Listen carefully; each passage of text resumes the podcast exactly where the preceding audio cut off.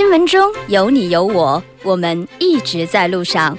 您的参与，我们的动力。参与我们的节目，您可以通过手机短信的方式发送短信至井号一零一三，每条短信会收取五十韩元的通信费用。你也可以登录我们的官网三 w 点 tbs 点 c o 点 kr 收听更多广播回放。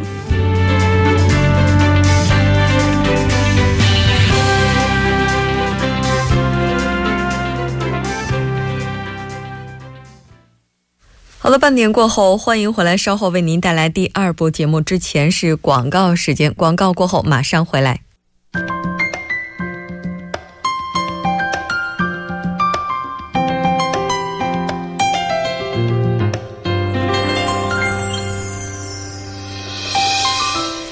首尔新生活为您介绍首尔市面向在韩外国人推出的优惠政策、开办的教育讲座、举行的庆典。那接下来马上就进入我们今天的首尔新生活。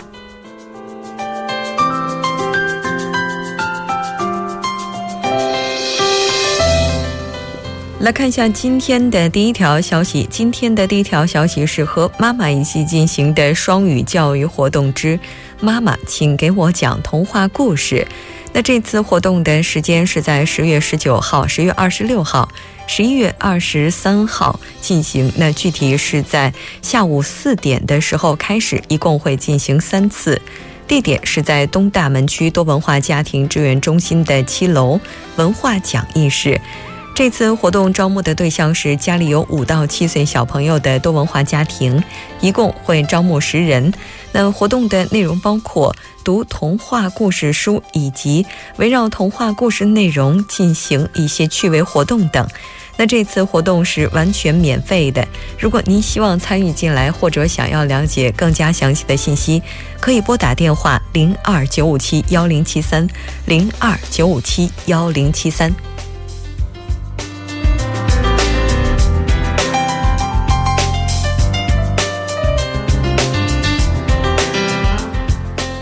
再来看一下今天的第二条消息，由东大门区多文化家庭中心组织的双语教育之父母指导活动，将在十月二十六号星期四下午一点半的时候开始进行。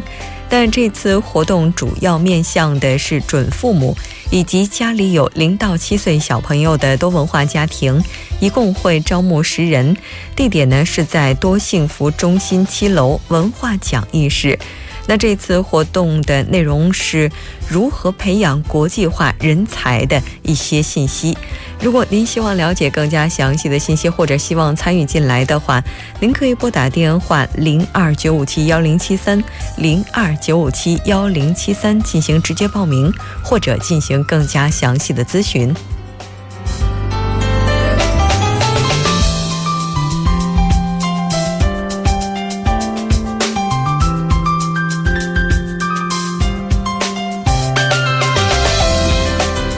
再来看一下今天的最后一条消息，由恩平区多文化家庭中心组织的“构建幸福家庭之治愈系休闲活动”，将在十月二十号，也就是星期五下午从一点到三点这一时间段进行。那这一次活动的地点是在恩平区多文化家庭支援中心的教育室，内容包括。通过有意思的游戏改善夫妻关系、父母以及子女关系等等。当然，如果您希望了解更加详细的信息，或者希望直接进行报名的话，您可以拨打电话零二三七六三七三幺零二三七六。三七三幺进行更加详细的咨询或者进行直接的报名。那以上就是我们今天首尔新生活的全部内容。当然，也希望这些信息能够带给大家的首尔生活更多帮助。稍事休息，马上为您带来我们今天的四周年特别系列采访录音。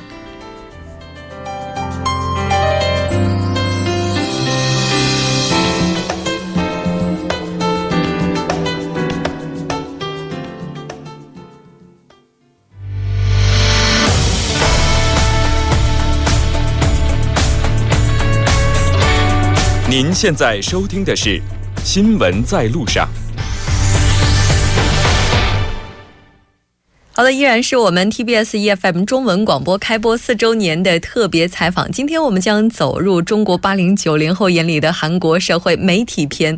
那接下来就要连线中国国内的同行朝阳。朝阳你好，主持人你好，大家好，韩国的朋友大家好，我是来自中国国内的广播电台的一位主持人，我叫朝阳，各位好，很高兴跟您一起来。这个进行我们今天的采访哈，您这个自我介绍的话，应该说也是非常的迅速，在我问之前您就已经说出来了。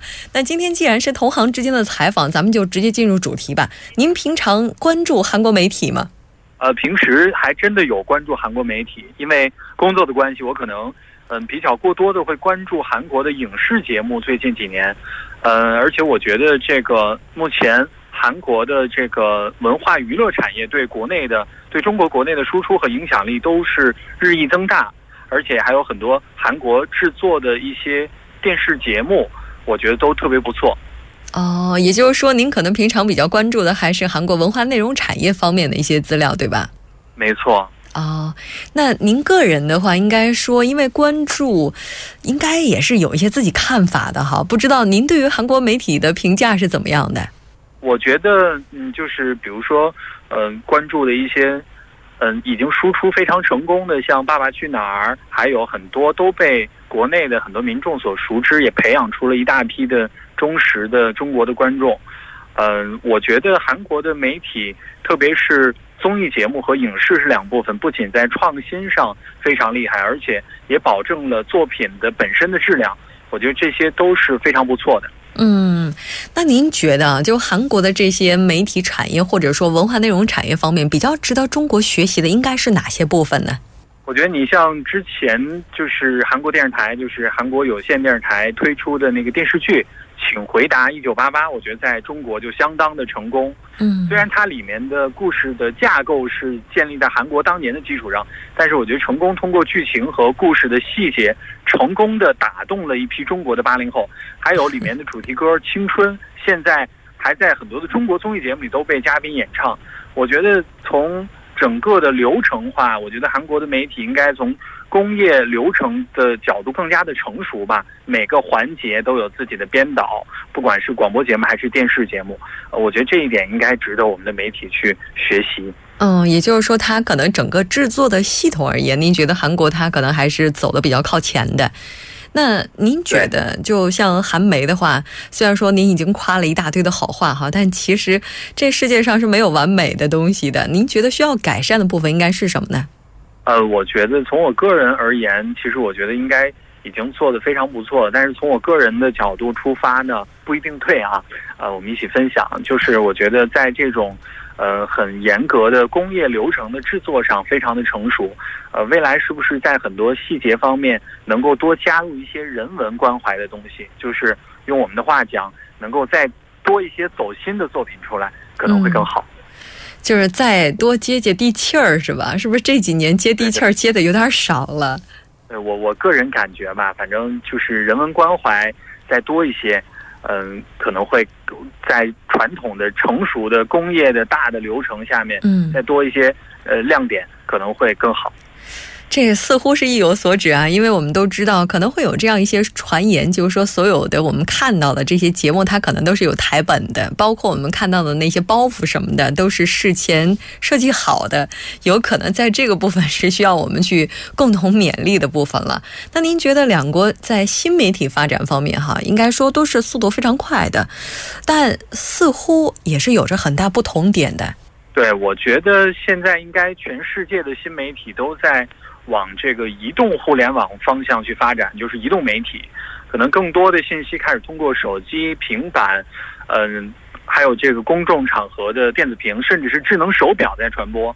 我觉得中韩两国的新媒体当然也不例外，但是我个人觉得中韩两国的媒体侧重点应该是有点不一样的。韩国的媒体可能会更偏向于娱乐，而中国的媒体可能会更偏向于一些时事以及一些民生。当然，这个跟国情可能也是密不可分。呃，另外，我觉得中韩媒体的认知度和包容度也是不太一样的。嗯，像这个新媒体方面，最近这几年中国发展的速度应该是非常快的，特别是一些网络综艺，它的点击率哈，有的时候那个数字都超出了我们的想象。您觉得中国新媒体发展速度这么快的原因应该是什么呢？我觉得应该是大家现在因为手机都比较方便嘛，然后可能大家现在关注点更多的就是闲暇的时候就会拿出来，呃。就是看一看这个网络上的网综啊，还有就是有一些微信公众号，可能传播的速度会比较快。大家呃越来越多的有这个碎片化的时间，去利用自己碎片化的时间，然后通过这个呃移动互联。的一个优势，去了解更多的外面外部世界的信息、新闻也好、综艺也好、八卦也好，应该这是年轻人，甚至很多中老年人有了智能手机之后，都沉迷在手机的世界里。您刚才提到有一个人群中老年朋友，现在在中国的话，中老年朋友接触新媒体的概率非常高吗？嗯，我觉得应该还是通过一些社交平台转发可能会更多一些。嗯。嗯那新媒体的话，应该说已经成为了媒体人接下来要面对的一个非常大的挑战了。当然，两国之间呢，现在也是有着很多非常成功的案例。那在您看来，哈，新媒体领域的话，未来两国之间有没有一些什么合作的空间，或者说合作的方向呢？作为媒体人，您希望看到的是什么呢？我觉得空间还是很大的，因为，呃，中韩两国的新媒体完全可以实现更多的跨国、跨平台的合作。我觉得也可以引进一些媒体资源的互换，甚至可以直接及时的引入对方媒体的内容。我觉得这也应该是促进两国人民之间的互相的一个了解，更深入的沟通吧。嗯，有人说通过媒体的话，特别是通过这些内容，有的时候能够去了解一个国家的文化。呃，我不知道您有没有来过韩国，就是有没有去现实的比较过？您通过这些内容产业所传递的信息和您看到的韩国有没有什么不一样？啊，我还真没有去过 实地的去韩国，但是身边有很多朋友在韩国，或者说有一些周围的同事啊、朋友啊去韩国旅游啊。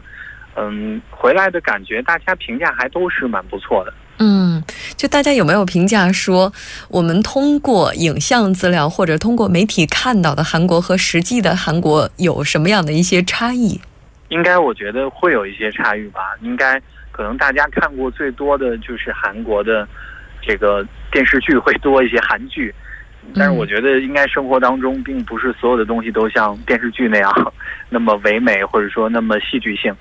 嗯，也就是说，可能在现实当中，我们看到的不一定都是韩剧，而韩剧当中我们所看到的也不一定在我们生活当中都是能找到的。那应该说，作为媒体人的话呢，在您从业的过程当中，应该也是就是从韩国的这些，比如说他们的制作的这些内容当中，汲取过一些属于就是属于韩媒的一些养分的。不知道在您看来哈，您从韩媒这儿学到最多的应该是什么呢？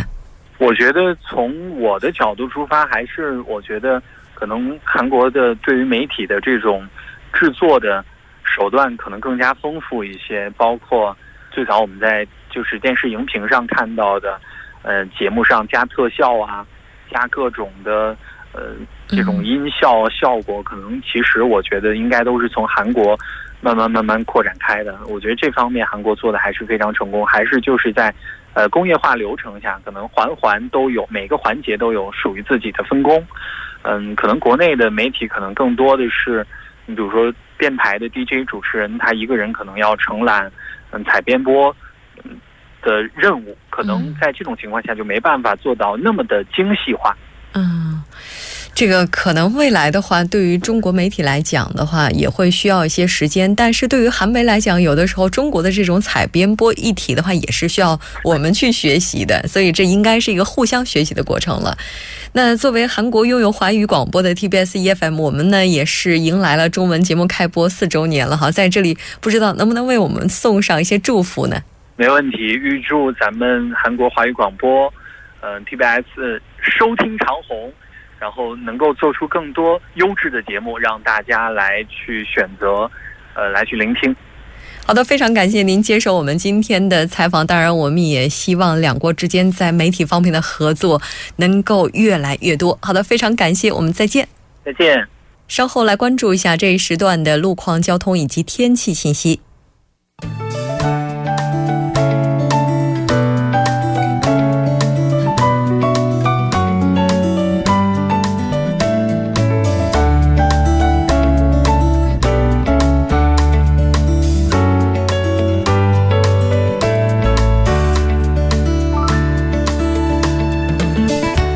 是晚间六点四十五分，这里是由影月为大家带来最新的首尔市交通及天气情况。我们在这里呢继续播报一则游行的通知。那在今晚七点到九点呢，在金融中心大厦前是有 KBS MBC 的正常化市民活动。那预计会有五百多名的市民聚集，还望行驶金融中心附近的车主们减速行驶。好的，接下来我们继续关注一条交通临时管制的通告。那在西部干线道路安阳方向，铁山大桥到金川桥方向呢是有设施物的安置工作。那受影响呢，三个车道中的一个车道将进行部分的交通管制。那该作业呢会一直持续到十月十四日，具体的时间段是从晚十一点到翌日的凌晨五点。好的，接下来我们再度关注一下目前发生在路面的交通事故。那在东部干线路易政府方向，中梁桥到岳林 GC 的三车道是发生了交通追尾事故。那受影响呢，后续路段呢停停滞不前，还望您参考相应路段提前绕行。第二条是发生在古山子路英丰桥交叉路内到高丽大学方向呢，同样是发生了交通事故。那受其影响呢，双方向的事故关于的车辆呢是停停滞在该路段。那后续路段呢，从英丰桥的交叉路开始呢是停滞不前。好的，接下来我们再度关注一则天气的变化。那可以说，现在的天气已经是正式的步入秋季了。如果这周末您有计划赏枫叶的话，估计可以一览韩国最美秋景。那明天会比今天的温度略微上升，但凌晨的温度呢还是较低。所以，如果您有外出的计划的话，一定要考虑一下早晚的温差。此外，周末期间呢，东海岸呢会有大风警报，还望您注意安全。具体的播报情况是这样的：今天晚间至明天凌晨多云，最低最低气温零上九度；明天白天多云，最高气温零上十八度。好的，以上就是这一时段的天气与路况信息，稍后我还会再回来。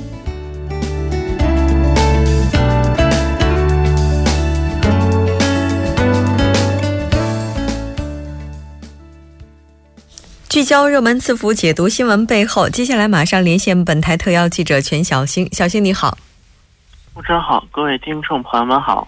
那非常高兴跟小星一起来了解今天的新闻字符。据我们了解，本月呢十二号第二十二届釜山国际电影节也是隆重举行了。现在小星呢也是在电影节的现场，能不能在这里跟我们的听众朋友们来分享一下目前的情况呢？好的，那么就在本月的十二日，也就是昨天。第二十二届釜山国际电影节隆重举行，而据了解，第二十二届釜山国际电国际电影节将于本月十二日至二十一日举行，将有来自七十五个国家或地区的共二百九十八部电影展映展映，其中有一百部为全球首映作品，二十九部为国际首映作品。据了解，开幕影片为韩国导演山秀元执导的。《琉璃庭院》闭幕影片为张艾嘉自导自演、自导自演的电影《相爱相亲》，两部电影均出自女导演之手，可以说在电影节历史上也尚属首次。嗯，那今年电影节的话，跟往年相比，目前的情况如何呢？好的，那么是，那么事实上，就是这釜山国际电影节在。迎来其二十一岁生日的二零一六年，可以说是迎来了一场巨大的危机。那么去年的釜山国际电影节也堪称是多灾多难。在电影节开幕的前一天晚上，釜山的海云台地区遇到台风侵袭，早先早先搭建完成的户外舞台、宣传展台是全部垮塌。那么电影节官方就声明就表示，从目前设施的损坏情况来看，已经不可能修复。那么相那么相那么相比于这个来自台风的自然的侵袭，那么更加严重的问题就是就是来就是那个人为这出现了一些问题。那么可以说难以置信是在场的所有媒体人员对于去年的釜山电影节的共同感受。据了解，二零一六年釜山电影节的观影人次是足足减少了百分之二十七，仅为十六万五千一百四十九人次。根然后根据有关统计，今年的釜山电影就是去年的釜山电影节的所有展映的影厅，要比前年是减少了三千七百个座位，而放映的场次也比去年减少了六十五场。嗯。所以，因为去年的釜山电影节情况并不是特别乐观，所以呢，今年应该说也是承载着很多人期待的。咱们今天也来了解一下釜山国际电影节的具体的一个发展的情况。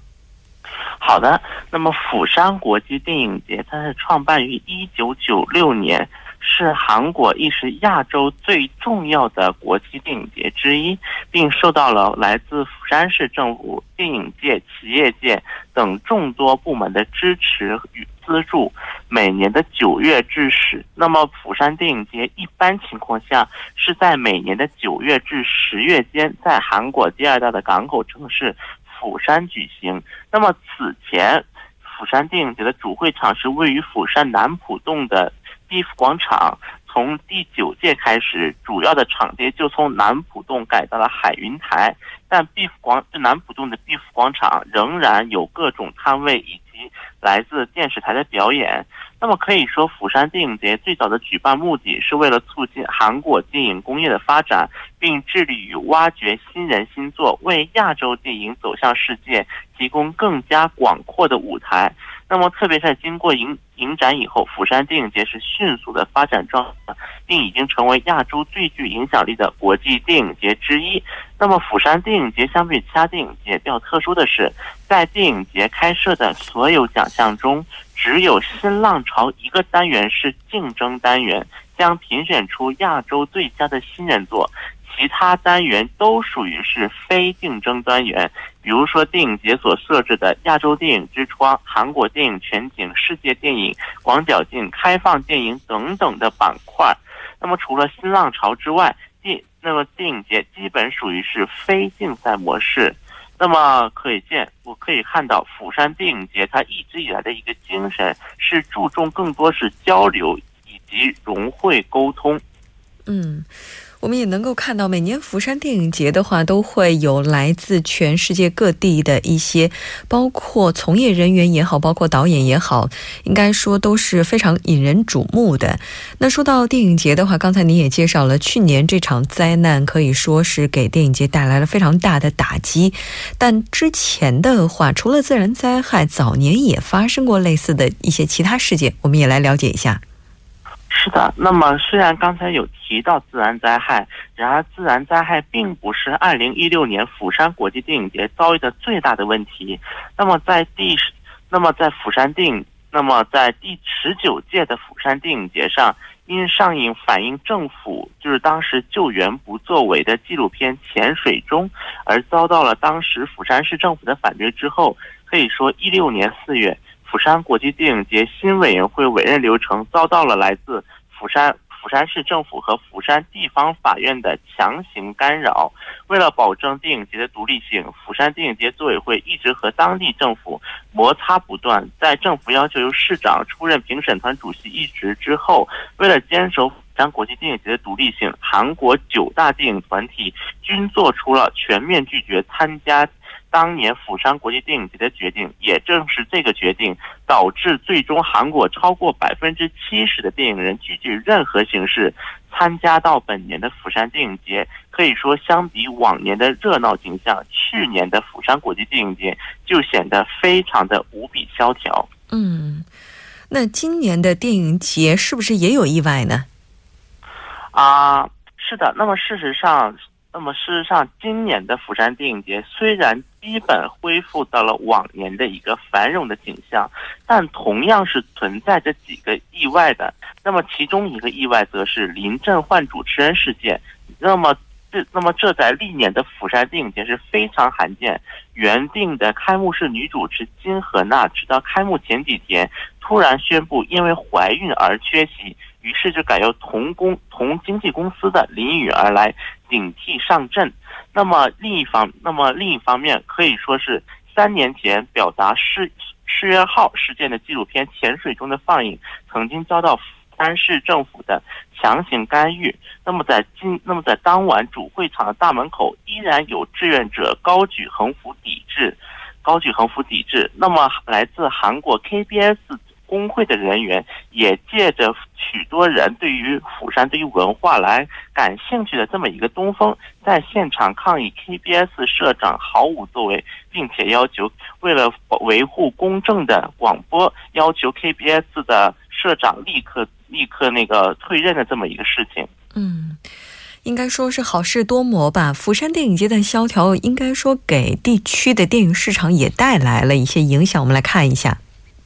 好的，那么可以说一家欢喜一家愁，尤其在当下跨国电影合作密切以及中国电影市场崛起的大环境下，可以说亚洲的电影人和资金都急需一个便利火热的电影展示和交易平台。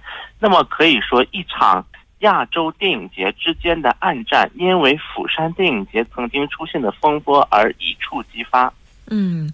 我们也了解到，这一次的话，釜山电影节除了韩国的一些艺人之外，包括美国的知名导演、日本的明星，包括中国导演以及一些艺人，也都是携自携着自己的作品来到了红毯助力电影节。当然，我们也希望这一次能够圆满顺利成功。好的，非常感谢小新给我们带来今天的这一期连线，我们下期再见。再见。到这里，我们今天的第二部就是这些了。稍后整点过后，为您带来我们今天的第三部以及第四部节目。